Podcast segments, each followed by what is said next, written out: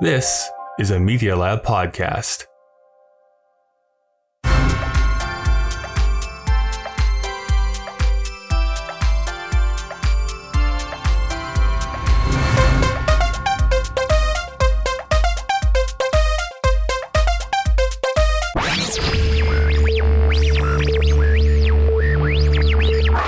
Welcome to Kyle and Dave versus the Machine. My name is Kyle. Uh, I'm Dave, and I just feel bad for both of us. I'm embarrassed, really. And I'm the machine. Well, this is a podcast where a sentient machine is forcing us each season to watch movies from a specific year in order to prevent it from starting the apocalypse. That year just so happens to be 1982. The machine still threatens our lives if we don't review the films it asks us to, although we do tend to talk about the ideas of the movie rather than the movie itself. And today, we're going to be watching the film Death Wish 2. It happened once before. Some muggers followed my wife and daughter home from the market. It's about to happen again. The police there got a very good description of the muggers, too. But it didn't do any good. We do what we can. And so does he. Is this your daughter, Mr. Kersey? Mr. Kersey. Is that Carol? When murder and rape are the crimes, Bronson is the only punishment. Charles Bronson, Death Wish 2. There's something else you should know, sir. Paul Kersey. Quote air quotes film, and then Death Wish two. uh, yeah. Sure. Well, we haven't seen it yet, Dave, Oh, in our deep and rich fiction here. But a Ugh. big thank you to our patrons over on Patreon. Their contributions help us continue the show, since you know the machine doesn't help us pay for these movies. Plus, each month we do a bonus episode over there. We're getting into the month of August here, so I believe our bonus episode is going to be the uh was it the Adventures Bruce? of Doctor Phibes or something like that? Let me Oh, did we check already pass Bruce the Lee? abominable Doctor Phibes Okay. or Phoebe's. I don't actually know how uh, it's pronounced. I didn't even look at the list, so I'll trust you on it. Uh, you might also notice that my voice sounds a little bit shaky because I had like this one day sickness yesterday, so I'm just getting over that. Or maybe this movie made me sick. Who knows? Uh, this movie or all five?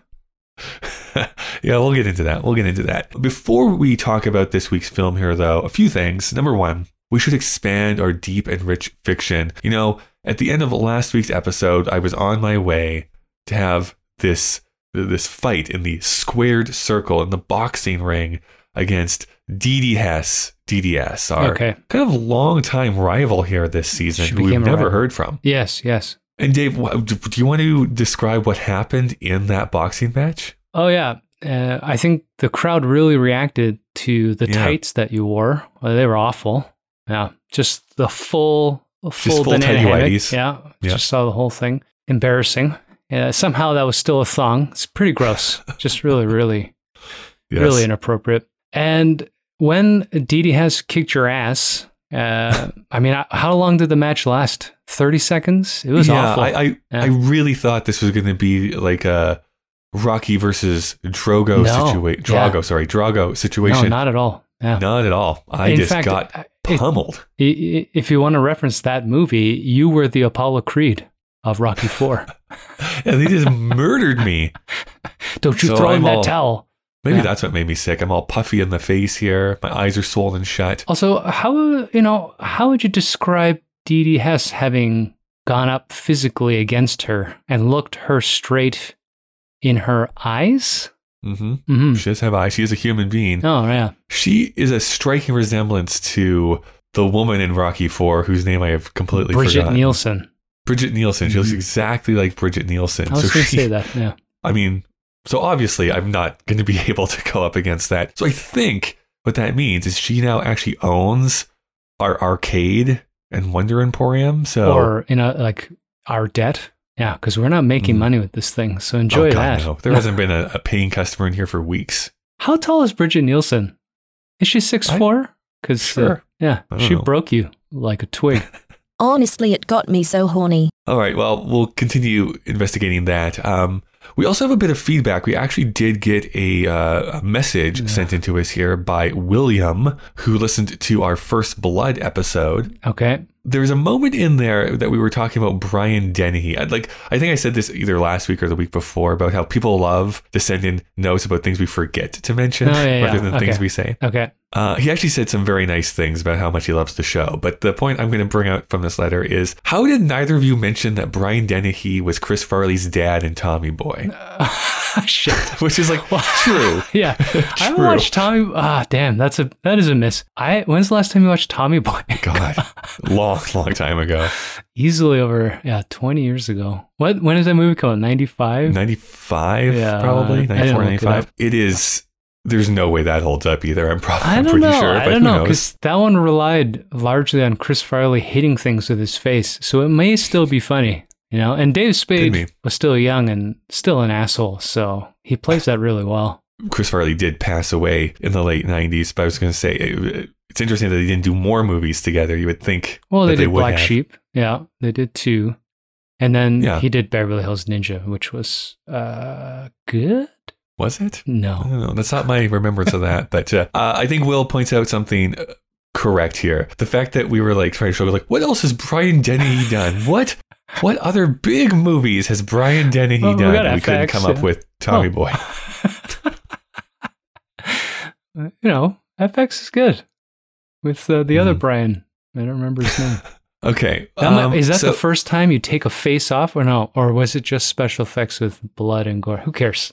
I can't find that movie, anyways. Uh, Well, I, because we are talking about Death Wish 2 here, I think we should kind of talk a little bit about our history of certain elements. We have talked about Charles Chucky B. Bronson Chucky. here before on the show. Nobody can calls go him back that. to our Not to Red his. Dawn episode. Yes, yeah, Red Sun. Not. Uh, God, that's okay. Yes, you're right. It's okay. Yeah, you're fine. You're fine. We can do this. We can do this together. Yeah. There's the sun that leads into the dawn. It- It's it's an easy mistake Communists here to make. show up in Western uh, America Mhm. in the uh, 19th century.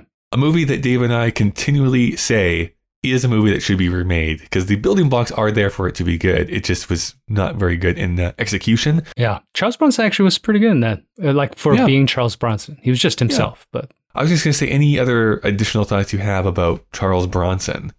No, uh, I think we talked about how jacked he was, which w- didn't make sense for 1971. He was definitely on the early roids. Uh, he's got, I don't know, he's just.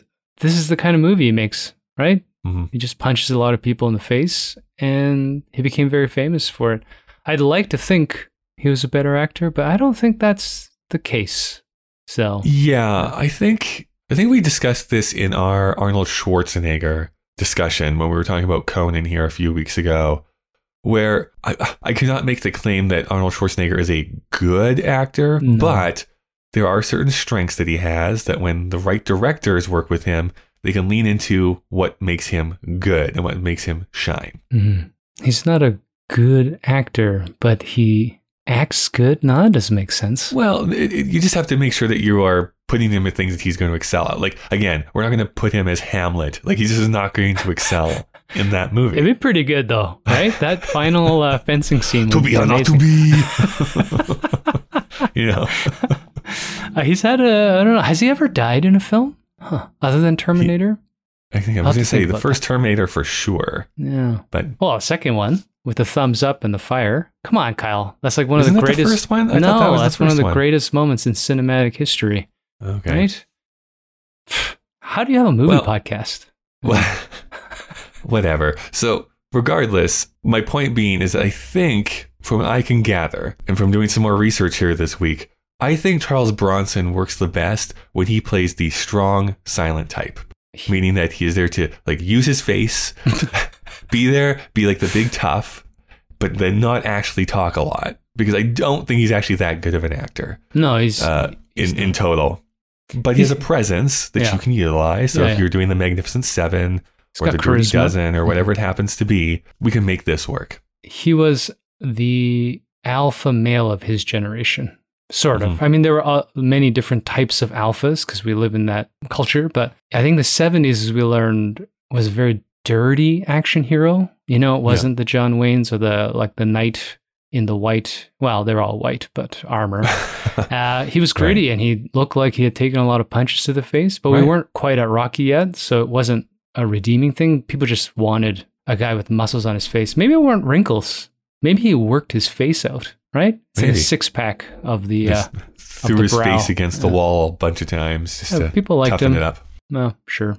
People liked him. How about this series, Dave? Meaning, have you seen any of the Death Wish films or the remakes of any of the Death Wish films? I, I doubt it. I know that they exist, so I wanted to say that I've seen one, but uh, on the presumption that I watched one this week, uh, I've definitely never watched any of them. So I don't know why I know. I mean, it's in the American. I don't. Know, is it a Zeitgeist movie? I've heard of it. I think so. Yeah, I don't know. I mean, Death Wish is in itself a um, colloquial term that people use. Yeah, so I don't know if that's just the reason film. why. Yeah, Right, sure, Yeah. sure. Maybe that's why. If someone says, Maybe "Oh, Death why- Wish," you're like, "Yeah, I I know about people who wish for death."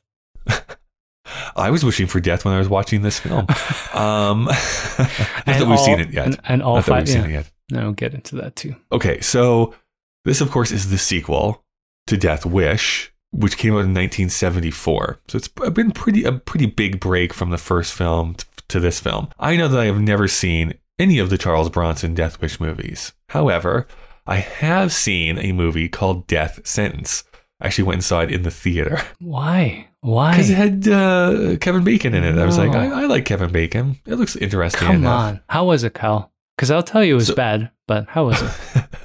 it was see it. bad, but Yeah. yeah. But so it, now I will You say called that Death is Sentence starring Kevin you paid money. well. You who ga- knows? you gave- can always be surprised. You gave someone money for that. This podcast has been filled with Kyle repeatedly demonstrating he likes to waste his money. I, I think the general idea has been used in so many different films. So Death Sentence is the book sequel to the book Death Wish. Okay. I barely remember the movie, but I do remember that I thought like the setup to Death Sentence was interesting. And then as soon as he goes on this killing spree, I was like, I'm kind of out of this. I don't. Um, there's another one with Jodie Foster called the Enfor. No, the Brave one. The Brave oh, one, The is brave which is one. basically the same concept. I again, never watched which it. is like yeah, yeah, yeah. which She I remember goes out onto liking the streets. better. I didn't watch it, but I kind of wanted to. That's pretty recent, right? Within the last 10 years. Yeah, yeah. Just I before say, I want to say 2007, maybe. Oh, like Maybe. older. I was thinking like 2015 or 16 or something. No. Anyways, No, there's a 2018 movie called Death Wish, Death Wish, which is a remake, which stars um, is that Bruce Willis? Bruce Willis. Yeah. I didn't watch that Which again is just a remake of the original Death Wish. This is a film and an idea that continually gets made, which is something bad happens to someone's family, and then they take it upon themselves to go and act vengeance upon this group. Vengeance is a classic. That's a Sure. classic thing. But vigilantism is such an American thing. Mhm. Americans love good vigilante. I mean, I, I grew up with Batman. I'll defend Batman. So I guess I'm excited to jump into this film. Gross. I think we should make our our biases to, uh, totally upfront here.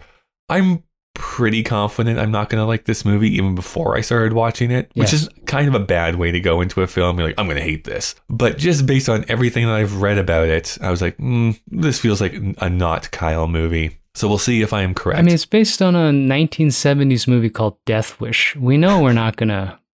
well, you will it. remember that we split pretty vociferously Ooh. on Dirty Harry. Were we yelling a lot that episode?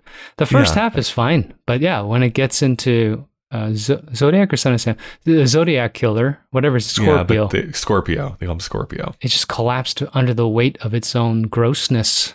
You know? It's just sick. Yeah, and, that, and that's your point of view. I still think that film has a bit of a tongue-in-cheek uh, mentality No, that guy cut film. the tongue out. It was gross. yeah. It's disgusting. But let's do this here, Dave. Before we do a deep dive into this movie, let's go and thank some sponsors, and then when we come back, we'll be talking a little bit more about Death Wish 2. Do you think Charles Bronson uh, cares that he can't act? No, no. what a lead off. Uh, I don't think Charles Bronson cares about anything uh, except putting his fist through the Righteous face. fury.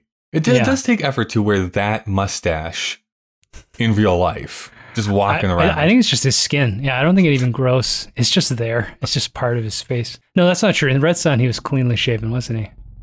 Hey, you talking to me? Hey. That's my Charles Bronson impression. Sorry. Are you sick? Are you gonna get me sick, Dave? No, no, there's no. I mean, there are computer viruses. Hmm. I, I just biked home, so But you're you're breathing that that pure 1982 air. It's it's purer than it would be in 2022. I, there, think. there is the cocaine dust that hovers Yeah. large in everything that we're doing here. But Well, I was just thinking about Rocky Three and how Philadelphia still looked like a shithole. So, you know, air might not have been pure Maybe- in that, yeah, that alleyway. Yeah. just pure, directly burning garbage on the streets, and you know, Burning garbage, rotting fish, and I'm pretty sure slabs of thawing meat. hmm You know, just Well, talking about side. slabs of uh, thawing meat, Charles Bronson is in this movie that we're talking about this week. I feel like we're re-recording the podcast. I know. listen, listen, Kyle and Dave versus the Machine is a proud member of the Alberta Podcast Network, locally grown, community supported. The Alberta Podcast Network promotes and supports Alberta made podcasts and connects their audiences with Alberta based businesses and organizations. Uh, Davidson, this week I get to tell you about. Are you allowed to say that? is that is that a Asian reference or No, it's- either it's- way? it's, it, Either we, way, we all know that Dave is actually short for Davidson. That is your legal first name. I know you don't want a lot of people to know just- that, so they don't dox you. But yeah, dogs. We'll uh, rename the podcast Harley and Dave. No, Harley and Davidson. Harley and Davidson versus the machine. I get to talk to you about the Edmonton Community Foundation. So, this episode is brought to you by them. The foundation acts as a bridge between donors and charities to create a strong, vibrant community for generations to come. You can start an endowment fund yourself with a group once it reaches $10,000. It, it can then start distributing funds. Vital Signs, that's capitalized, so Vital Signs is an annual checkup conducted by Edmonton Community Foundation in partnership with Edmonton Social Planning Council to measure how the community is doing. This year's focus is on making ends meet in Edmonton. In Edmonton. Mm, So- Edmonton. Call to action is this learn more at ecfoundation.org. I'm sorry. Could you give me that uh, URL again? That URL is ecfoundation.org. Excellent. Our other, no, I was going to say grateful, but that's the wrong word. What's the right word? Our other generous sponsor this week, Park Power. I do like the idea of them being grateful, which is like, oh, I, we really need to be on this Kyle and Dave podcast. Oh, we're so Thank you. thankful. Thank you. Thank, you so take, much. Take my money. Take my money. Thank you. We're getting so much back from your funneling. You- I would love to see the stat. Kyle, let's save some money. Hmm. In Alberta, you get to choose, not Kyle, but you, the, The, listener. royal you, yeah. Yeah, Royal. You get to choose who to buy your internet, electricity, and natural gas from. Park Power has low overhead, which in turn allows them to offer low competitive rates. Reach out for a no obligations comparison by emailing estimates at parkpower.ca. If you decide to switch, it's easy. It's really just a change to your billing. You can feel good knowing you are helping to give back to our communities with your utility bills. I was running out of breath. I don't know if you can tell. learn more at learn more at parkpower.ca. Now I take out my like my guns and like pew pew pew pew. Yeah, pew pew pew pew. And then we go into the episode. Yeah, we haven't watched it yet, but Mhm. shouldn't he have had more guns? You have to watch the other four sequels, Dave. That's where they get the guns. Good job thanking the sponsors there, Kyle. Yeah, that was f- That'd be refreshing. great because my voice will be so different during the ad read segment. What did you drink just now? I mean, you sounded Water. bright and healthy. Yeah, it was mm-hmm. All right, Dave. So we've watched the movie, and I have to, I have to put my foot down here a little bit before we jump into talking about this movie. on someone's throat. You have to promise Uh, that you're not going to Dave it up. Okay? What the you fuck can't does that just mean? come I'm here like, verb? hate it, don't like it, I it's all hated it. stupid. yeah, it was so stupid.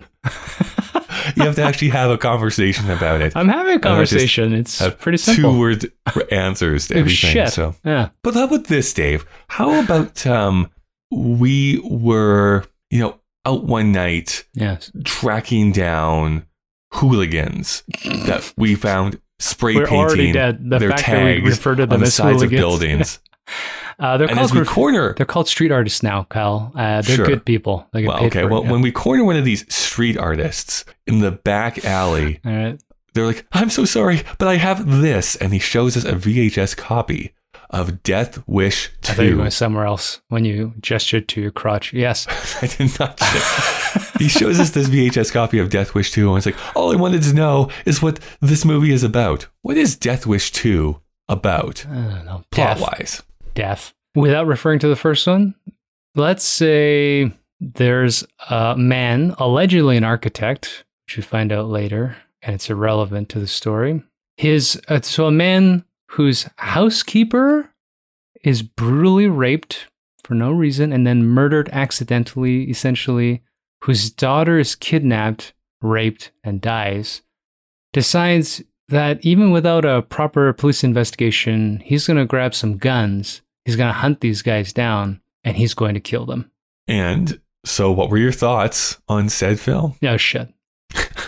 Uh, I. You know what struck me to start is that I don't know if you got the same feeling, and I don't know if it's the copy we got, uh, which may or may not have been one that one pays for. But it looked like it was shot like a TV sitcom for the first ten minutes. I don't know what it was.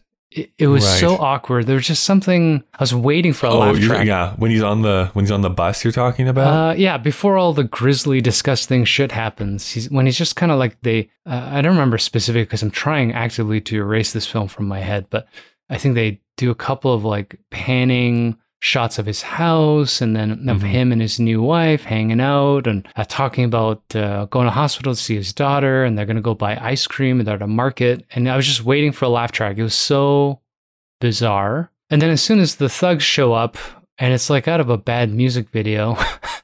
sure. Um, it- did it catch your eye? Like a, uh, the, one of the members, I'm like, that can't be Laurence Fishburne. How did Laurence Fishburne get a career after being in this piece of shit? But I have to tell you, it is bonkers how the because I actually took it upon myself. I took the bullet for us and watched all five Death why? Wish films It's- this week. why? Why do you hate? You should love yourself more, Kyle. Dave, I made the conscious decision to be like, should I watch a Kurosawa's High and Low or Death Wish Five? Wait, wait, wait, wait, wait, wait. Yeah, have you not seen High and Low yet? I have not. No. You are a horrible human being. it's coming. I'll get to it. you chose five Death Wish films over one Kurosawa film. I know. I'm like one of the best films of all time, apparently, and uh, I decided to not do that. Wow. Personally, I think you made the better choice. It is bonkers how the first three, at the very least, have these cameos by people who would go on to have super big careers. In the first movie alone, Olympia Dukakis shows up for like five seconds, like sitting at a desk. Um, oh god, the guy who directs uh, Christopher Guest. Christopher Guest is like a guard again for five What? seconds, and Jeff Goldblum is one of the street toughs at the very beginning. Like, what is happening? Why are, why are all these He people in this movie? transformed into a fly yet, I guess. But hmm And then I forget who the person is in the third film, but there's another person who's like pretty big name who shows up for maybe five seconds in the film. I'm like, wow. But you're right. Yeah, that is Laurence Fishburne who shows up for. Oh, it's Alex Winter. Alex Winter shows up in the third film, pre Bill and Ted. Um, yeah. So then they're buying. He's waiting to buy ice cream. These cartoonish '80s gang steals his. I don't know why they would target a guy that looks like he's been punched in the face for like his whole life. That that doesn't Right. even make any sense. And then he chases them down. They decide they're going to enact revenge for no reason that makes any sense by breaking into his house, finding his housemaid, which is such an awkward character. I read later why that that character even exists in this film. Brutally rape her again. So random. Like I was gagging. Uh, Why why does this happen in a movie? If you if you want to believe it, it's not as disgusting as the first one. okay. And it's not a straw dog. If that makes you feel any better, Yeah, yeah. it's fair. And then the daughter is the daughter in the first one. Like what is Yes. it? So is she? Does she have autism or is this Okay, PTSD? so just, to, to- so just to talk about the first one, and I'll get into the other ones here Okay. later on. But in the first film, this the whole setup in the first film is like he's a bleeding heart liberal, and he believes in like the goodness of people. And then his wife and daughter are out shopping, and this is the uh, time frame where you could. In, at least in New York City, be like, can you deliver my groceries to my building? So they give the address of the person. The street toughs overhear it and see where the address is, and then they go in, uh, brutally rape the daughter, kill the wife, How old is and the then yeah, daughter she at just this has point? huge PTSD throughout the entire thing. She's like a teenager. yes, Excellent. This is what you want in film. people. This is why there's five sequels or four sequels. Mm-hmm. It's it's gold, Jerry. So yeah, okay. So I Is it the same to- to- actress in the second one? No, it can't be because did- it's I didn't years double later. check. No, it can't be. She would have been in her like 30s. This woman doesn't look that old. So then this thing happens, Kyle, and then from there, not only is it dumb and violent, it's actually kind of boring. Like he's just for more than half the movie, he's just walking around in a in a knit hat. Why does he even need a hotel room? You know, if he, he can just operate out of his house. In the big finale, they set up this ridiculous reveal where he's going to do the fake ideas in his living room, but then go to this hotel to start his uh, misadventure. Like, none of it makes sense. It is such a dumb, dumb, dumb thing. Three hmm. dumbs. No, it, it deserves more dumb. It's just so dumb. What's so even not dumber actress. is just- if you log into Letterboxd and read some of these assholes who defend it. I don't know if they're just taking the piss, but Maybe. shocking. Shocking. but we should be pretty clear. It's not like it's a highly rated film on Letterboxd. It's under three. So Yeah, it's like it's not like it's uh, like yeah. beloved or something like that. it should be a one. I actually think so. I agree with you on that point. I did not like the first movie, just to start out with, but at the bare minimum, there is a plot to it. Right. Like, you know, there's inciting action, him going off the rails, and him devolving into going and targeting people to be vigilante. In this second film, yes, there's that, that brutal, like, introductory scene, but then for like the majority of this film, it's just like Charles Bronson standing in shadows and Yeah. like going around and being moody. Like, nothing happens in this movie. It's so boring. And then we have to bring back this police detective from New York Why? who had Yeah. nothing to this movie. Why like is he literally nothing to this movie. so weird. He's just there to come in and like save him in this one instance and then die. and him being like, "Oh, I guess the cops are on my side." And now I can go and kill some more people. It is so bonkers how anyone thought this was a, we- a well plotted movie. I can't. I just can't. And, and it's kind of the anomaly because I would say that again, having watched all five, it's the only one that feels like that. That there's just no plot to sustain 90 minutes of movie. It is so feels so stretched out. it's weird that he has no there's no impact for his actions like uh, so on two sides one we have no moral reflection on what he's doing nobody gives a shit Mhm. you know uh, we have a cop and his so-called new girlfriend that seem to waver on whether this is right or wrong but as we watch this character the director and the writer do not give a fuck that this guy goes out to bu- like intentionally murder a bunch of people right or wrong i mean the they try to make the crime as gruesome and violent as possible to justify this action, but it's a joke. The other thing that takes away from the action thriller is the kills are so anticlimactic. Like when he finds the first guy and he just says a stupid line about Jesus and then he shoots him, you're like, yeah. Do you "Oh, believe in it?" Jesus? Like Well, he you're gonna meet him. didn't. Yeah, it wasn't Bam. even that. Whatever. The, the last kill when he electrocutes the guy, I don't know. I mean, at that point, we're getting into cheeseball action, right? But hmm I mean, that whole setup of him going in, nobody would believe he's a psychologist. Look at his face, pal. That's a man who murders people, right?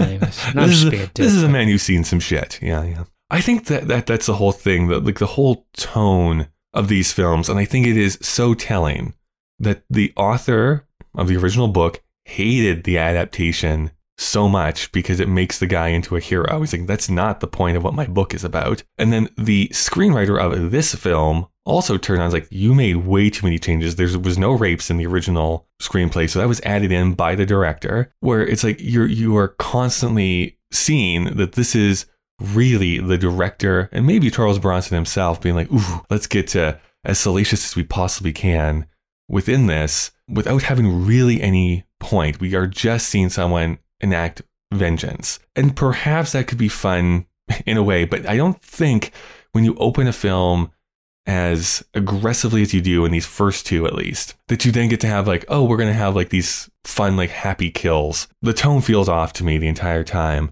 and I think we're going to get into it because I I do like the first Dirty Harry movie, and this is I, I, I'm bringing it up here. This is what I wrote on my uh, Letterboxd review, my personal Letterboxd review of the first Death Who Wish movie. references their own writing.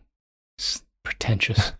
Super pretentious. yeah. This is the the first Death Wish movie is what I wrote is so many people compare this to Dirty Harry, a film that I liked. For sure, there are similar themes that both are exploring. Most obviously, that vigilantism is an appropriate response to a broken system. But in the Clint Eastwood film, it begins in a heightened way where he's stuffing his face with a hot dog and then foils a bank robbery while asking the punks if they feel lucky. He's essentially a superhero in police clothing. Him being a police officer also changes things as we see the corruption taking place, his, frus- his frustrations mount, and then him only going after the people that are falling through the cracks because of a broken bureaucracy. In this film, things start far more realistically with a man loving his wife. Then we see a brutal gang rape committed against his wife and daughter.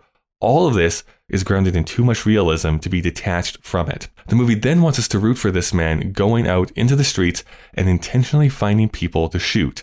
Yes, they're muggers for the most part, but they have nothing to do with the crimes inflicted upon his wife and daughter, etc., etc. That is, I think, the biggest thing in the first film is that he actually never goes in and acts vengeance against the people who commit the Oh, acts. He never finds the people that? Never.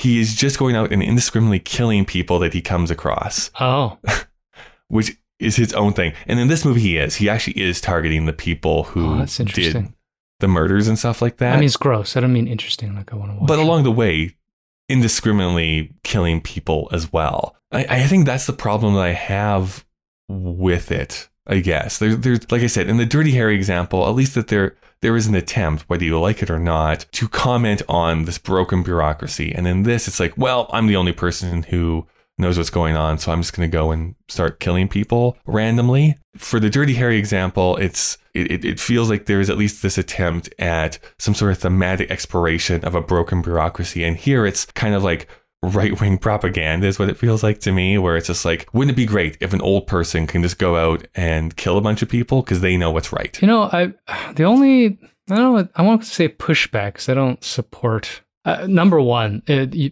from what you're describing of the first Death Wish, what does that say about American culture in the mid '70s that that's Mm. popular? Because there's just Sure. nothing in it. If he's not even enacting, let's say, justifiable vengeance, then why do people want to see it so much? That's really fucking weird. There's something I don't know, psychotic's the wrong word, but sociopathic. There's something about that that's kind of gross, isn't there? I mean, Mhm. usually now with vengeance movies, it's so specific because we have to walk that moral line that nothing justifies you going out becoming a serial killer yourself. Like, that's fucking weird. This one, I remember you texting me about um, making a joke about the NRA. What's weird about this one for me is that, you know, he's got this little pistol, he steals another one, but the bad guys are the ones with the machine guns out of a trunk. He's Mhm. not arming up like we see in modern vengeance movies. He's not John Wick, you know, with a closet full of high tech assault weapons. You can make an argument that John Wick is way more pro gun Sure. um, than anything uh, that's in this film. This film for me is just it's just bloodlust. They just wanted they keyed into the fact that I think America wanted as much gore and not gore, as much just brutal, insane violence. It's not even like it's not even that violent. What is it like? Uh, yeah, sociopathy. They wanted this ability for someone on screen to harm people, and they knew that people wanted that or they thought that people wanted i don't know how successful this movie is but they thought that that's what the american public wanted to see an old Mhm. man go out and just shoot uh, just shoot people on the street that's just so weird man like why does this exist why were there sequels to it i, I guess you'll inform Well- me whether people actually watched this or not or whether the other ones were theatrical releases or just charles bronson trying to salvage acting jobs because he wasn't I think they were anything. very well. The third one, I all of them were theatrically released. I don't think the fourth and fifth were widely released. Like they were. It was not a huge release schedule for the last two Trump rallies, specifically. yeah. Yeah. It, it, it's a fascinating question because I am always super fascinated by films that spawn a ton of sequels. yeah Again, as a masochist, I have seen all of like the Friday the 13th movies. I've seen all of these, like all the Halloween movies. And it's just like, well, there's something here. Like they wouldn't keep making them if there wasn't some sort of revenue stream coming in. So well, like, what is it about some of these properties that continue to like pump out sequel after sequel after sequel? More to that is that what I'm more curious about is like this is a bit of an anomaly, or maybe maybe it's not, and I'm just looking at things through rose-colored glasses. But we're, we we watched First Blood here a few weeks ago, and in that one, it feels more justified because he himself, John Rambo, is being targeted by a corrupt police system. So while yes, he is being a vigilante, quote unquote, it's because they're coming after him and he's trying to push them away. And I would say that the the same thing in a way is true for John Wick. Yes, I think you could make that argument of being super pro gun, but uh, spoiler alert, they kill his dog, they kill all these other things. Not his dog. And I think he feels like, well, I have to take retribution for these people who have targeted me specifically. I don't know if something could be broadly popular anymore if it was just, well, I'm just going to go out into the streets and start shooting people. No, of course I, I don't know if we it Well- could be. I mean, you got the people's fascination with the Joker and things like that. I think if you were going to salvage this film, much like you were talking about with Dirty Harry, I mean, Charles Bronson can be a quote unquote architect if he wants. I mean, that's a stretch. Yeah. But um, we need to see A, that the police are going to be incompetent and they don't seem incompetent in this film. they're hmm. just they're trying to do their job. Like we don't see that they're bumbling or anything. They're actually asking him for help to do the work and he just won't do it. So we already have this problem of having to ask like why is he already decided that he's going to murder a bunch of people? It's it's very why did he go to the woods and chop wood? Like what what was that scene about? It was so strange. You know, we have to see that there is some impact in his life from these actions, you know, and whatever. If you want to make it a cartoon and he wants to be a superhero, like Dirty Harry at the end, um, even Dirty Harry at the end, he's not happy with the result, right? He gets what he believed would be the end of that confrontation with Scorpio, but he's, you know, he throws away the badge. He should have Right. died. He's not. He's not in a position where he's like enjoying his life after. Whereas this Same one, of sequels, by the way. Five and five for Yeah. Dirty Harry and Death Wish. Whereas this one, I don't know. Uh, These are the kind of films that we should worry about spawning copycats, you know, Yeah. because it glorifies the violence as opposed to demonstrating the violence, even if it's justified. But having at least, I mean, I hate to be an old man, but some moral underpinning. or we could just be like, all right, like Rambo, like First Blood, he does his best not to kill anybody. But if it didn't, if it didn't have that final speech or that explanation of PTSD or the corporal, like there's so many things that happen in it. When they come in and they add these elements to give it depth, at least you have to think about like, oh, Brian Dennehy was an asshole, or like they did shoot first. So there was this psychopathic uh, cop trying to shoot him on the cliff. Like you know, they give you little things where you can identify with the character. Charles Bronson in this film is just he's a serial killer is what he is Mhm. and uh, i don't want to watch it but you made me and i'll never forgive you kyle Well, it, it- it was a machine that made you do this, but uh, That's not how I remember it. I, I think that's what it is too. When we talk about acting and point of view or that sort of thing, say what you will about Clint Eastwood. If you compare Clint Eastwood as Dirty Harry versus Charles Bronson as architect Paul Kersey? guy. Is that yeah. what his name yeah is this kersey sounds familiar I watched literally five movies and I don't know what his name is. because it's not important right Doesn't matter, I guess. Um, yeah, Paul Kersey. There is a distinct difference in the level of talent there and the, the the point of view that is going on within them. So yeah, I honestly this just feels to me. I know I've made this point already, but it just feels like to me it's like wouldn't it be cool if we could just go and kill the people that wrong us? Wouldn't that be a better system? yes Like that's really what this movie kind of breaks down to be, and not to be ageist about it, but also the f- the first Death Wish movie, he's already fifty three or something like that. This movie, he was sixty when they filmed it. But by the fifth one, he is seventy two or seventy one. Like this is absolutely wish fulfillment for an aging population who sees changes happening that they're not cool with. That's Too what liberal. this is what it really feels like to me. I, uh, the other thing I, I mean bringing up clint eastwood as we saw later in hindsight he's a more than competent director and storyteller so he's somebody that you put the script of dirty harry in it he's not going to just have a one-dimensional reading of that script go up on screen and just be like all right I've got this big gun. I'm here to shoot a bunch of people, take my check, and go home. So even though he's uh, got that grisly sort of talk to my through my grit teeth persona, he doesn't fall into the Kevin Costner thing where he just becomes a block of wood for the rest of his life. He doesn't turn into the Charles Bronson thing where he's so detached that we never get any character development in any film. He is able to ride that line, and so he's you know he's justifiably considered one of the greats uh, of American uh, cinema. I think, at least as we Yeah, I learned. think maybe that's the biggest thing. Is again, th- there are criticisms you can level at Clint Eastwood, but he is a he he he understands again what his acting talents are and what he can lean into, and can be very effective.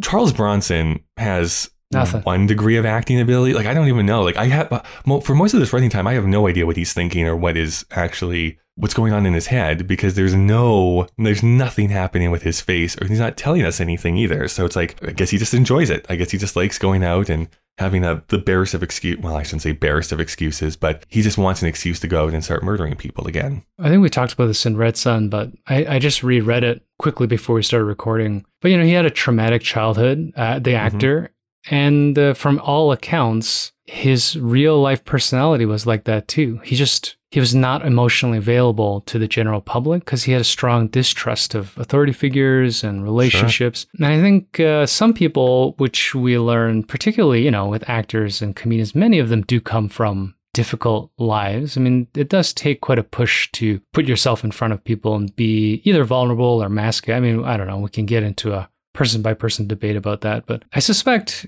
you know, this is not an indictment on Charles Bronson, the human being. I'm sure he's a very intelligent and uh, active person. I, I don't know. But from the brief overview I read, it sounds like his reputation in the industry was exactly this that he would show up, uh, he knew where he was needed to uh, build a successful career, and then he would just go home and tell everyone to fuck off and leave him alone. And I think you see that. Like, it's that's just what he was good at. I think that's why he was so popular in the 60s because that was the era of the hard western and these action films where people were supposed to be stoic and men weren't supposed to emote a lot. And he would excel at that, right? You see that with, um, what is it, Magnificent Seven and that army movie, not Longest Day. What was the one? Uh, Is he in the Dirty Dozen? I said Dirty that, Dozen, don't think. yes. Is he in the Dirty I think Dozen? so. Yeah. Anyways, um, you know, where you have a bunch of grizzled, dirty guys who are just like, and? Right? and then you're like, oh yeah, I believe that. I believe that. Mm-hmm. So He's got the kind of face you could sharpen a pencil on. Well, this movie, Dave, opened up on February 19th, 1982. It is currently rated 2.9 on Letterboxd out of 5, a 6.0 on IMDb out of 10. It has an 11 on Metacritic, that's out of 100. And on Rotten Tomatoes, from 18 critics, it's at a 33%. And from 5,000 plus users, it's at 44%. So it is a stinky movie. It is a rotten movie, according to, to Rotten Tomatoes. That being said, you can buy this on DVD and Blu ray, and you can purchase or rent it on iTunes or YouTube. It had a budget of $8 million. Its box office would be $16.1 million. It did shit. Why would there more? It was a shit. It didn't make any money. Um, I'll I'll get to that Okay, actually, okay. Dave. So about forty nine million dollars adjusted for inflation. Yeah, so it, it wasn't like a huge box office hit. Like it needs to be said, like it was not a huge hit. Its plot description though is architect Paul Kersey once again becomes a vigilante when he tries to find the five street punks who murdered his daughter and housekeeper. This time on the dark streets of Los Angeles. Uh, he's in New York in the first one. If we didn't make that clear. Well, Dave, it's now time to play everyone's favorite game. Guess, that tag.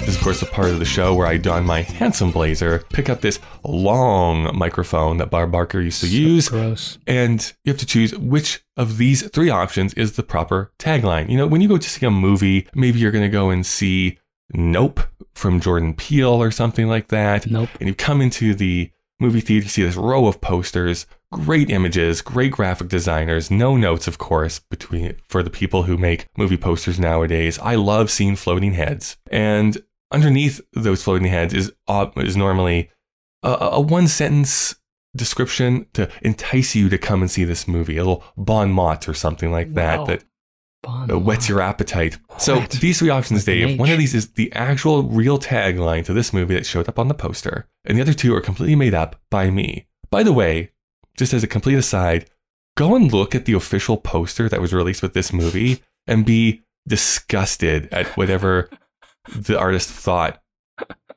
Charles Bronson was supposed to look like. It is a garish depiction of what Charles Bronson looks like. Okay, Dave, option number one is be careful what you wish for. Option number two, unfortunately for the criminals of Los Angeles, Bronson is back. Or number three, first his wife, now his daughter, it's time to even the score. I'm gonna go with two. Uh, unfortunately for the criminals of Los Angeles, Bronson is back. Yeah. You were incorrect. It is number three. Hmm. First Alright. his wife, now his daughter. It's time to even the score. I like how they spoil part of the movie, but Do they? To spoil it means that you couldn't guess what was going to happen.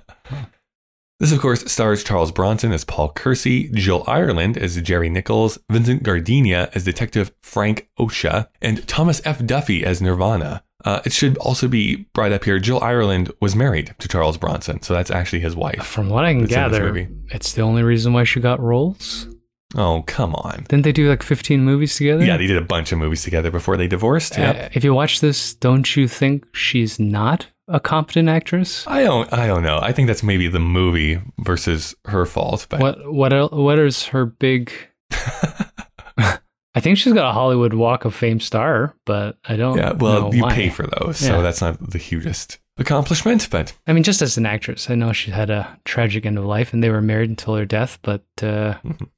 No, yeah, none of these people have like the biggest CVs that I have. I noticed. It's it's interesting that you that you said like Laurence Fishburne has like the longest career, and he's in this for like ten seconds. Like Well, he's, he's- not in it for very long. I mean, he is a principal evil guy, and he makes some really disgusting faces in this. But it is shocking to see uh, reasonably young. Like I thought his big break was Apocalypse Now. Yeah. Oh, that's right. That was 79. I for some reason I thought Apocalypse Now was like mid 80s or something, but you're right, 79. Although I have to remember because I had a long shooting schedule, so he could have been filming that in like Yeah, was a kid in mid to late seventies. It's like a teenager. Uh, regardless, he was like 19 in Apocalypse Now, so he'd be only early 20s. Yeah, he looks young. uh, this is in why it's hard to recognize him. That and the 80s uh, slot white sunglasses, and I, I don't know if he's wearing the crop top. A bunch of them are wearing crop tops, and they actually have the ghetto blaster on the shoulder. It's a joke. At the beginning is like a you know a stay safe type of car- cartoon commercial. You know, they That, just that look the other thing that is uh, that runs through this entire series. That every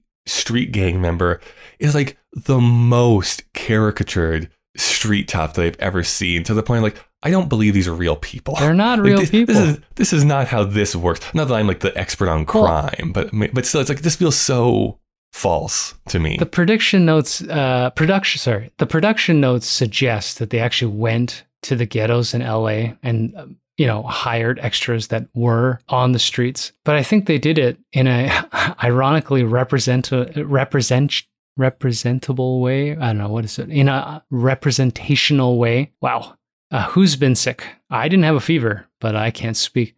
Apparently. Representational way where they took every colorful character and then just had them parade scene by scene. So you're just like, I don't know. Like there's, and maybe they did dress like that on street. It's possible. New York's fun because it's so colorful. You see all kinds of weirdos on New York, but on the New York streets, it's a cartoon, incredibly violent, disgusting, depraved cartoon. Cinematography was by two people, Thomas Del Ruth and Richard H. Kline. Thomas Del Ruth, his top four from IMDb are doing camera and electrical on The Graduate in 1967, Stand By Me in 1986, he did uh, cinematography for that, The Running Man in 1987, and then multiple episodes of The West Wing. Wow. Uh, Richard H. Kline Weird did spread. Soylent Green from 1973, The Andromeda Strain from 1971, Howard the Duck from 1986, and King Kong in 1976. Wow. I will say this I know that you mentioned about it looking like a TV sitcom in the first. If there is one small, like little praise I will give this film, I actually do think there are a bunch of shots that actually look really great. Like just again, cinematograph cinematographically look pretty good Name in this them. film. But that's No, tell me which ones specifically. I, I don't know. I felt like some of the establishing shots of Los Angeles. There are some of those like I don't know, walking the streets shots that I thought were filmed pretty pretty decently. Uh, not enough for me to be like, this is an amazing movie. No, no, no. I'm just trying to think stretch, about but- it visually. I mean, But you can tell, I think, when it's broken down, like, oh, this these some of these people were responsible for like Stand by Me, Running Man, uh, Andromeda Strain. Like there are some of those like wide shots that I don't know captures some interesting compositions. if you say so. I don't know. Yeah, well, you have the unfortunate belief that if you don't like something, then everything about it is bad, and you can't praise anything about it. Yeah, I'm a human being. So, uh, this is written by David Engelbach, uncredited additional scripting by Michael Winner, based on the characters created by Brian Garfield, directed by Michael Winner. So, as a brief explanation, Brian Green. Brian Garfield writes the book Death Wish, and it's published in 1972. Uh, in that book, the main character's name is actually Paul Benjamin. He's a CPA, so not an architect. He's a CPA, and a staunch liberal, meaning he volunteers his time, gives back to the community. Why they switch that to an architect? Yeah, sorry, sorry. Yeah. Just I, I kind of agree with you. Like, if you're going to change it to being an architect, wouldn't you make that part of the plot then if that you're going to change it? yeah. Anyways, that doesn't matter. He gives back to his community, but can't seem to rationalize the rising crime that's happening in New York City. Then, one day, his son in law calls him saying to get to the hospital, and when Brian arrives, he discovers that some junkies broke into their house, beat his wife to death, stole his television, and left his daughter in a vegetative state. So, Paul begins having a personality change. He starts carrying around a sock filled with quarters and gradually begins to adopt a more conservative viewpoint on crime. Because the police are not making any headway, he wants to go after the criminals himself, much to the horror of his son in law. Eventually, he smuggles a gun into New York City and goes on his own journey of retribution. It should be pointed out, I don't know if it's still the case, although I think it is, but uh, especially during this time, you it was illegal to have a handgun in New York City, which is why he had to smuggle it in. The book already Um, he sounds better. It sounds Right. pretty interesting. Mm. He isn't specifically targeting the people who hurt his wife and daughter, rather, prowling the streets looking for crime, and in some cases, setting traps to lure criminals so that he can kill them. Basically, Eventually- Batman. Yeah. Eventually, he's dubbed the vigilante by the press, villainized by the police captain. The book ends with Paul killing a bunch of young hooligans who are throwing rocks at a subway car. He kills them all, and a beat cop happens upon the scene. And before Brian can commit suicide, the cop tips his hat and leaves, basically saying, Hey, you're doing a good job, buddy. It's what I would have done. Something that doesn't come from that description that is very clear, but as commented on by Brian Garfield himself, he never intended the main character to be seen as a superhero or even a good guy. The whole point is that he's being corrupted by his grief to go and commit these awful things. So it's eventually adapted into a, a film in 1974, initially meant to be directed by Sidney Lumet and starring Jack Lemmon and Henry Fonda, which would have been a much different film. Uh, but eventually, Michael Winner gets the directing job and brings in Bronson as they had worked together before. It had a budget of $3.7 million and would make $22 million, which is why a sequel probably was warranted in the first place. Now, this is straight from Wikipedia, this next paragraph. Garfield was unhappy with the final product, calling the film incendiary, and stated that the film's sequels are all pointless and rancid since they advocate vigilantism, unlike his two novels, which make the opposite argument. The film led him to write a follow up titled Death Sentence, which was published a year after the film's release. Bronson defended the film and felt that it was intended to be a commentary on violence and was meant to attack violence, not romanticize it. I call BS on it, but whatever. Bullshit. Um, now, the first film had been produced by Dino De Laurentiis, but Cannon Films had purchased the rights to the Death Wish concept and were eager to make a sequel. Cannon Films has a very unique history, and I won't go into it here, but there was a documentary, I think, that came out two or three years ago that people should track down. They were very big for a while, for like 20 years or so. They heavily invested in the video market, which was very forward thinking at the time, and even had the rights to Spider Man for, for a while, but that never got off the ground. Like they were a big, big entity.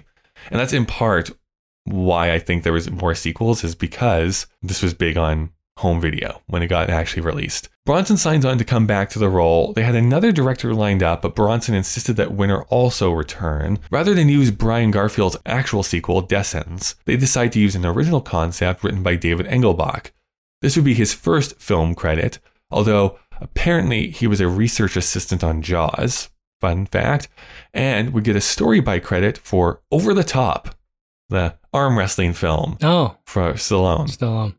But once again, the writer turned out to be disappointed with the final product.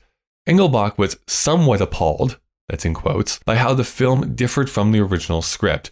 He claims that the rape scenes were put in so that director Michael Winner could get his rocks off. Wow. He had also written a story in which Paul Kersey, the protagonist, was not seen as a hero, but he felt that Winner and the other producers had forced that into the narrative. Jimmy Page was asked to come and Oh, score the that's film. right. Jimmy Page Um, scored this, and it sounds like shit. All right, keep going. I mean, I mean, I've heard worse things. It's not a good score. I'm not going to say that, but he just happened to be Winner's neighbor at the time because originally producers wanted uh, Isaac Hayes. That's who they actually wanted to come in and score this Add a film. little shaft to it. So yeah, to return to Cannon's forward thinking, while this made money at the box office, it's estimated that in North America, it made back its budget and marketing for about a $2 million profit. But it was huge when it was released onto home video. Like it outgrossed a bunch of other like high profile films. They make the point of it being like it outgrossed uh, Chariots of Fire, which was like The the, number two or time. something like that release film. So like there was a lot of people going out and buying this. And it would be followed by three more sequels. So um before we get into a quick little uh some other talking points here and then wrap this up, do you want to hear about the next three films in the series? No, not at all. You're going to tell me about it, but I don't. yeah, yeah. I don't want to know at all. Yeah. Just for the record, for anyone listening, I do not want to participate in this next segment of Kyle's conversation. But please proceed. Death Wish Death Wish 3 comes out in I believe 1985. He travels back to New York in, in Death Wish 3, going to see a friend. As you might suspect, his friend is brutally murdered right before he shows Why up. And as he walks in, he sees the, the aftermath, and then the police show up and arrest him. And essentially, the police captain's like, I'm pretty sure you're the vigilante that used to prowl the streets here 15 years ago. And so I'm not saying for you to get back to work, but wink, wink, get back to work. And so that just is him going around and like killing a bunch of people. This turns into basically like the reverse Home Alone because he's now in this apartment building with a bunch of older tenants and booby traps the entire place so that like huge like spikes and stuff are coming out and killing people. It's like it's so bizarre. This is also where he basically makes a dig at Dirty Harry because was it the 22 Magnum that Dirty Harry Uh, uses? No, it's bigger. Four, 44. It's a 44 Oh, okay. That was a reverse.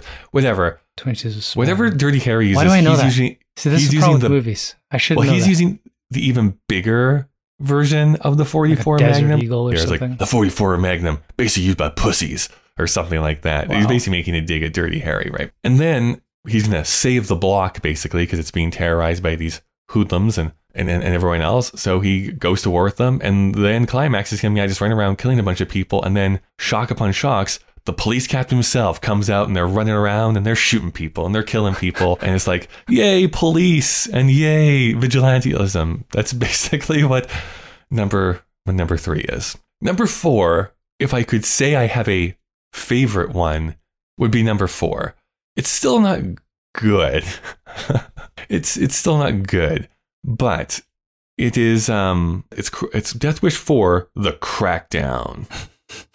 This is the one you talked about this like uh, this film feeling like a sitcom opening up. This felt like a made for TV movie.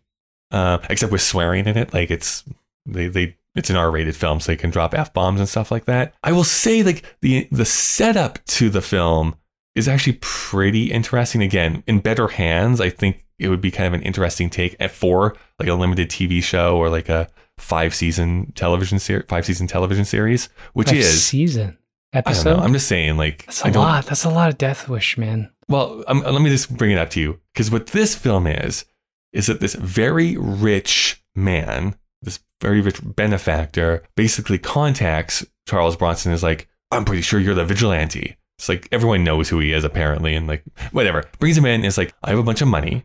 I'm gonna bankroll you, and we should go after the biggest evil people within the city. The people who are like smuggling like, young women, like the people who are running drug cartels, et cetera, et cetera. And that's what he goes out and does. It's, but it's not good.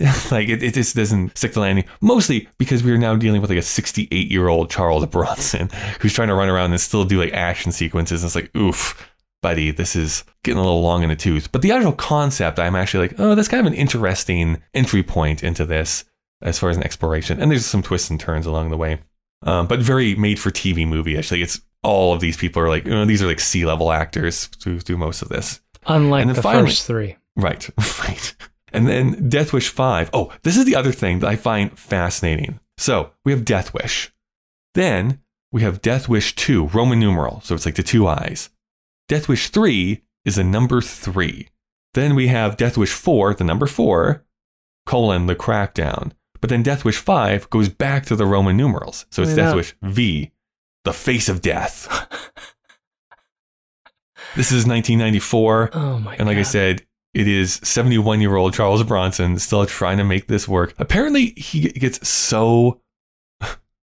Every woman like falls on their knees for this guy because he's still dating very young women uh, in Death Wish 5. But regardless, he has another fiance and her her business she's she's in like fashion uh, the fashion industry sort of thing gets targeted by mobsters she's threatened and then he goes on a killing spree against these mobsters so it's a pretty straightforward one Standard death wish. Yeah. it's kind of a standard death wish Rents a hotel room, tapes a tapes a gun under a cabinet, and then uh, goes out and shoots people randomly on the street. The only saving grace for Death Wish 5, colon, the face of death, is that Michael Parks actually does a kind of a great villain in this movie, but he's like the only one trying. So it's like he just stands out from the rest of the crowd. It's like, oh, you're trying to be in an interesting movie here, and everything else about it is pretty forgettable. But like I said, I, for you, Dave, took the bullet and watched all. You clearly enjoyed Death it. Wish films. You clearly enjoyed it. You should hear when you listen back and post the energy level rise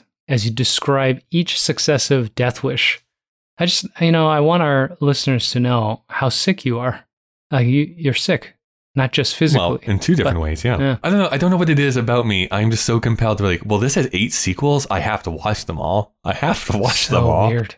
So weird. Well, I don't know. Is there nothing about that that's like, how did this spawn so many sequels? No. Like, it's just so fascinating. Like, how? You How can did this it. Spawn so just many make sequels? A general, you can make a generalized, ill-informed statement that America is simply broken, and we can just move on and watch something more intelligible. Because there's no explaining it. It's irrational. It's irrational. A that we even have a culture of sequels. Like that's irrational in and of itself. The idea that you tell a story and someone's like, "Oh."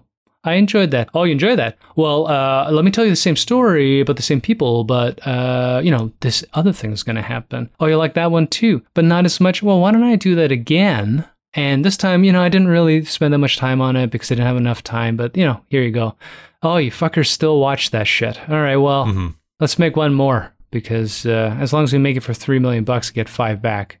It's Mhm. worth it. It, it is an interesting thing, though, because this is still in a time. Like, it doesn't really happen this way anymore, but there was a time where every sequel that got produced actually was budgeted for less money. So this one, not quite the same because I guess there was a bigger budget for number two, but it got like successfully lower budgets as it went along. We saw that with uh, the Planet of the Apes movies that we talked about. And nowadays it's like, oh, this one was $100 million. Well, the next one's going to be 150 and it's going to be 175 and this 200 million dollars like it's always was bigger and bigger and bigger and bigger Well, I feel when you like get successive sequels There was a there's a tipping point. I don't know if it's Titanic or Avatar. There's a tipping point where I think the way in which production costs were reported to the public uh, became I don't know obsc- obsc- obfuscated or whatever the word is like obfuscated obs- yeah. yeah I'm tired uh, where they just stopped reporting straightforward things and I don't believe any of the numbers that come out anymore. okay mr tinfoil hat over No, here No, it's just it's weird, Kyle. It's weird. Like where where do these budget numbers come from? What are we doing so differently? I mostly just put numbers in random order and send them to Hollywood. Nobody double checks. I, I mean, I don't know. Maybe CGI does cost more than on set, but then why not just make on set productions? If you aren't saving money doing special effects, you know, on a green screen, and we're starting to see that uh, thread come unraveled because the CGI is not holding up for the turnaround times that they're putting on these things. right you would get a better you'd better get you would get a better product uh, putting people uh, on wires as some films still do uh, or chris nolan loves to do just having practical effects because as much as possible of course he does a lot of uh, weird mindfuck stuff but you know if you're going to blow something up blow something up. Do i believe that every film has a 200 million dollar budget now? It's weird. It's just is this the one that has the car blow up in it? Uh, yes. The i mean that's such an 80s trope having something fall off a cliff and explodes great. At least this one they filled the trunk with munition so it kind of right. wasn't out you know wasn't so stupid but to bag on this film uh, a little bit more. There is one cut that happens in this movie that is so completely baffling to me and i don't know if you even know what i'm talking about. So he's going to the medical facility right? That's the Okay. leader of the gang is there. He's Yep. going to go and confront him he's in his house. He puts on his doctor coat to let the audience know oh he's pretending to be a doctor and he's you know made the fake id we then cut to him driving his car where he has a leather jacket and he's taken off the doctor's coat so that when he arrives, he has to take off the leather jacket and put back his doctor's coat again. I don't understand why that's in the movie.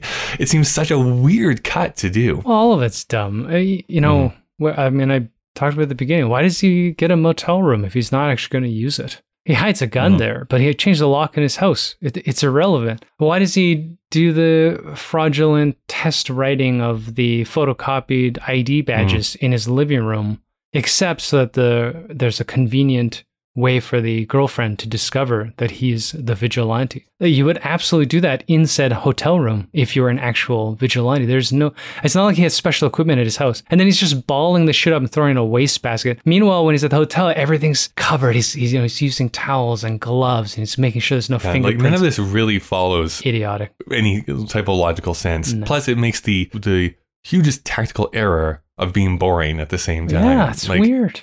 If you're going to blow shit up, blow shit up. Yeah, I, I wish it was so bonkers bad that it was like, well, at least I had fun while watching this because that- it was so wildly bad. But- That's the thing. I, I, I don't know if I was half expecting this, but uh, in, our rewrite session, if you're going to make such a morally bankrupt film, you got to go big. Like the kills have to be ridiculous. There's got to be more bad guys. You got to use the giant hand cannons and like, you know, like blow shit up because at least there's graphic visual content value.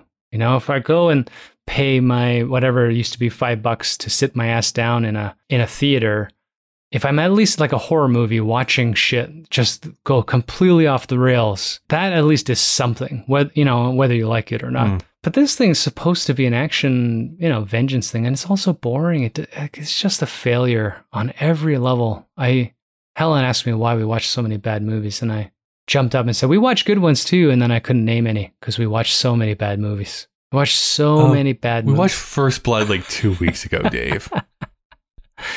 Uh, Two last things I just want to mention. Obviously, I always have to point out any rats that show up in the movie. oh and yeah, this was that's just right. crawling with rats. You know, to the point like, ch- how is this your hideout when there's rats literally crawling over everything? It wasn't a hideout. It was there for their uh, drug exchange. But we start need to start a checklist of every film that incorporates rats for seedy, Mm-hmm. you know, seediness. I, I think you've seen. I have a feeling by the end of this, you're gonna be over your phobia of rats because you're exposed to a lot of them, dude. It's like every Well, other movie. I feel like we've seen a rat. I know it's off-putting. Um, and then finally the uh, vampire gang that shows up right at the very beginning. And I don't know, like maybe this is giving it too much credit, but uh, there, there. I don't know if you remember this. I certainly remember it from like the mid '80s, maybe into the early '90s. There was like this moral panic about like Satanism in the youth and like drinking blood and all that kind of stuff. I Oh, feel like this is like leaning into that Boys. idea that like all these young people are actually like secret vampires. No, but no, I don't anyways, know. I don't know. That's reading into it. I think it's just stupid.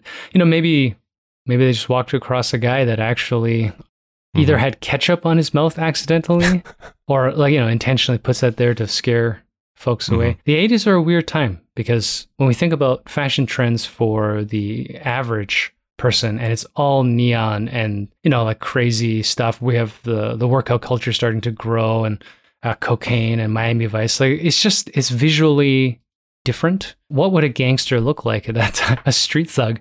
You know, it's uh, maybe they dress Mhm. like this. You know, like high waisted track pants and a crop mesh crop top, weird slot eyed uh, sunglasses. So it's weird. Mhm. We think it's laughable and it looks ridiculous, but maybe I'd clutch my purse if I saw some blushy uh, blonde haired guy with white makeup and a piece of Mhm. ketchup on his chin. I mean, it's pretty frightening. We're done here. Well, the machinist said that we do have to wrap things up here. I feel bad because usually I try and inject a little bit of positivity into Why? these. Yeah, why? But this is a bad movie and no one should watch it and you could not you should not waste your time on any of the Death Wish movies. I did it so that you don't have to.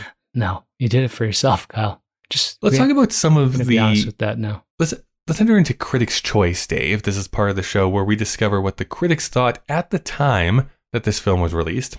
Roger Ebert gave this one of his unusual zero star reviews. He spends at least half of the review justifying why he's giving this movie zero stars. But he ends with this. He says, What's most shocking about Death Wish 2 is the lack of artistry and skill in the filmmaking. The movie is underwritten and desperately underplotted so that its witless action scenes alternate with lobotomized dialogue passages.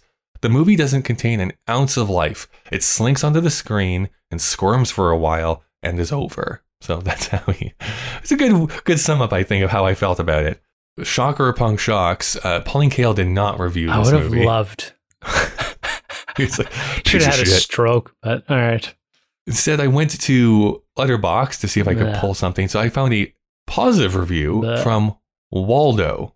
Of course. Where's he now? Who knows? No one can find him. So uh, he writes, as exploitative as it gets, a cash grab sequel. Filthy, disgusting, sleazy.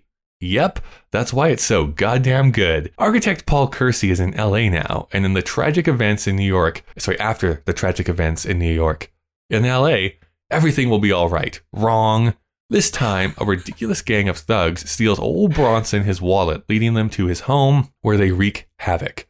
I mean, this is the uncut Shout Factory Blu ray, so Havoc means two of the most horribly rape murders ever filmed. Plus, we got the meeting Jesus scene, the shootout at the underground parking garage, the death by radio scene with Fishburne, Nirvana fucking kicking cops' asses, and the final extreme shocking therapy with Bronson and Nirvana squaring off. A true cult classic, grindhouse son of a bitch.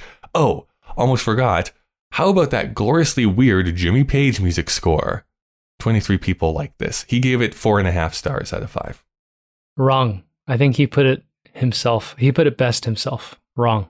So, Dave, does this film hold up and is it still culturally relevant? I mean, Of course, no, no. But I will say, as uh, another jab at our modern North American culture, isn't it culturally relevant? Don't people still fantasize about this shit? Well, this is this is kind of my point. I don't think this holds up. Not at all.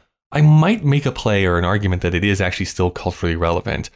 I think with well, I, I mean, this is also a bit of a prejudice because I am biased because of being on Twitter, but um, I think someone coming at this material and actually adapting what the original author's intent was would be interesting to be like, this is not a good guy, and kind of combining that with like, and cops might be a little bit culpable in this too, right? Like that is kind of their No, there's I- a feeling, I guess, with that, with with um, vigilantism is actually if it's in service of the police, then they're kind of going to support it because why would they feel bad about like quote unquote bad guys dying? I think there's something there to actually adapt that's into something interesting.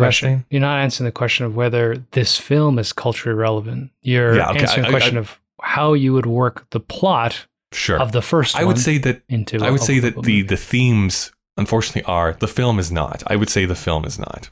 My- Even though it has been adapted three more times since it came out. But Well, I feel yeah, and this is the thing. You know, when you read, unfortunately, some of the uh, purported dialogue of the modern, you know, school shooter, uh, racially Mm-hmm. motivated murders, people who murder women, etc. They have the same dialogue as this Mhm, film, mhm.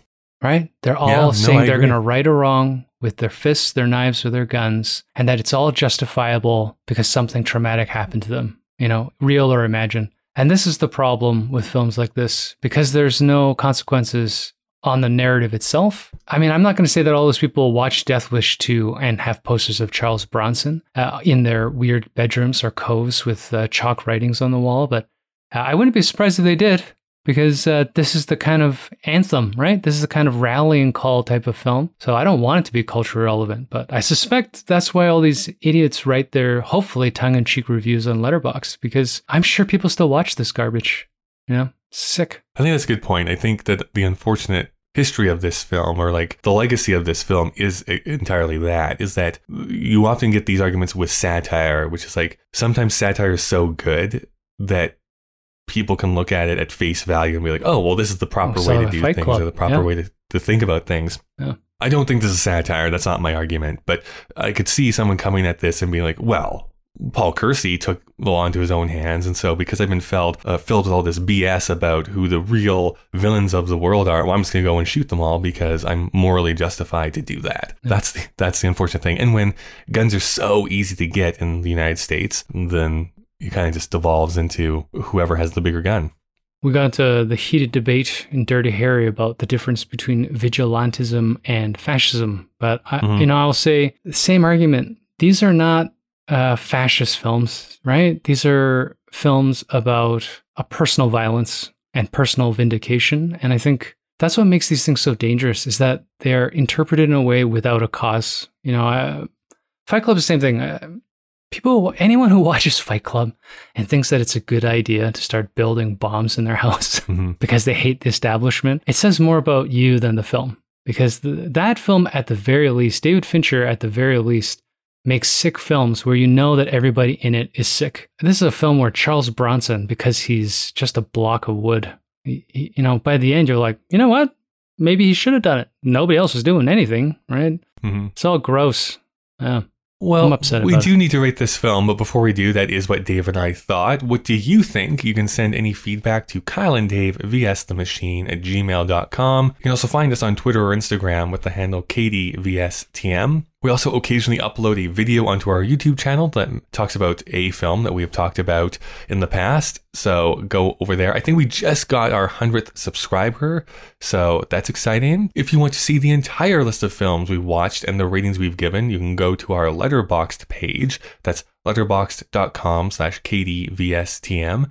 And if you want to support us monetarily so that we can continue doing this podcast and not usher in the next apocalypse, you can go to our Patreon page. There's a link in the show notes of this episode. You can support for as low as a dollar per month. Something that you can do for absolutely free is to leave a rating and review on whatever app you use for podcasts. Before we get into rating this movie, this one last thing.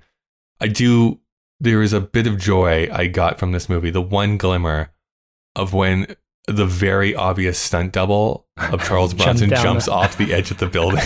and then it's back to Charles Bronson. loose but- baby. Yeah, he has some good flexibility on that thing. All right, so let's get to rating this movie. Dave, out of five, what would you give this movie? whatever our lowest uh, you know i just had this sudden fear that putting something at the very bottom might encourage someone to watch something because they want to know how bad it is right but there's nothing redeemable about this film I, don't- I hate calling it a film about this thing so i think it's a 0.5 right we're not allowed to give it a the ebert zero so Yeah, I don't. It's just how Letterboxd works. I wish you could actually give a zero review. It's okay. I'm gonna go with a But- 0.5. You know, Million Dollar Duck was stupid, but this thing's actually just personally offensive, and I really just don't think anyone should know that this thing exists. Yeah, I get into my head a little bit too much. I'm giving it a one, by the way. I'm giving it a one star. I kind of, I don't know. Maybe, now I'm going to try and justify myself. Yeah, I just feel like if I look at a Yes Giorgio or a uh, duck. a Million Dollar Duck type of thing, I just find those films so aggressively awful to sit through. Where this is more boring bad. So I don't know. I have a slight differentiation there. Regardless, it's a bad movie. Don't watch it. This does tie then, Dave, with Yes Giorgio. So do you think it's better or worse? I, I mean, I think it's worse just because two things. Yes, Giorgio, as dumb as it is, is morally benign. I mean, I know he's an asshole, but it's not inciting violence. And two, Pavarotti can sing. And you, at the very least, if you scrub the middle parts, Right, uh, you right, get a good right. concert because, you know, the performances are fantastic. So for that reason, I would put Yes, Giorgio above it. All right, I will. I will uh, uh, agree with that. That does mean then that it's going to go to the bottom of our list, right underneath Yes Giorgio. So entering our list at the new number twenty-eight position. Well, I guess we should find out what we're watching here next week, Dave. Hopefully, something a little bit better than Death Wish. Oh, one of my favorite films. So this is going to be so exciting to talk about. We're going to watch uh, another sequel, Star Trek II: The Ooh, Wrath of Khan. Khan! Khan! I was telling Helen about the earworm, and she got really angry at me for even bringing Why? it up. She's like, now I have to think about it. I'm like, well, we didn't watch the movie. And she said, that makes it worse because now I can imagine what a worm looks like going to the ear. All I could think about is, whatever you're imagining, it's probably correct. I have a lot of fun with that movie, so I'm gonna have a lot of fun talking about it. Dave, I, is that a is that a van of of Repo Man that just pulled up outside? Wait, who starred in that with Emilio Estevez? Was it Charlie Sheen? Oh, I don't remember. Huh. Well, yeah, this big I truck. think I think I think Dee Dee Hess is repossessing all of our arcade systems. Actually, if I had to guess, it's the CD people we uh, took a loan from to open this place. And Dee Dee Hess is going to be getting into some trouble. She's going to have to hire herself a vigilante. I knew that they, when they didn't have a storefront and we met in that one guy's bedroom that this was probably a bad idea. Yeah. I was worried only when we discovered, you know, he wasn't wearing any clothes. Never take a loan from a naked man in his bedroom.